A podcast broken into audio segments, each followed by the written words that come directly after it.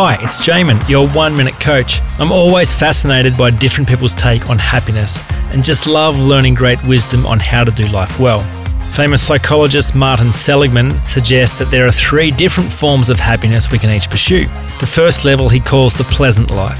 Here, you aim to have as much positive emotion as possible and learn the skills to amplify positive emotion. On this level, it is about pursuing whatever makes you feel good now. The next level is the engaged life.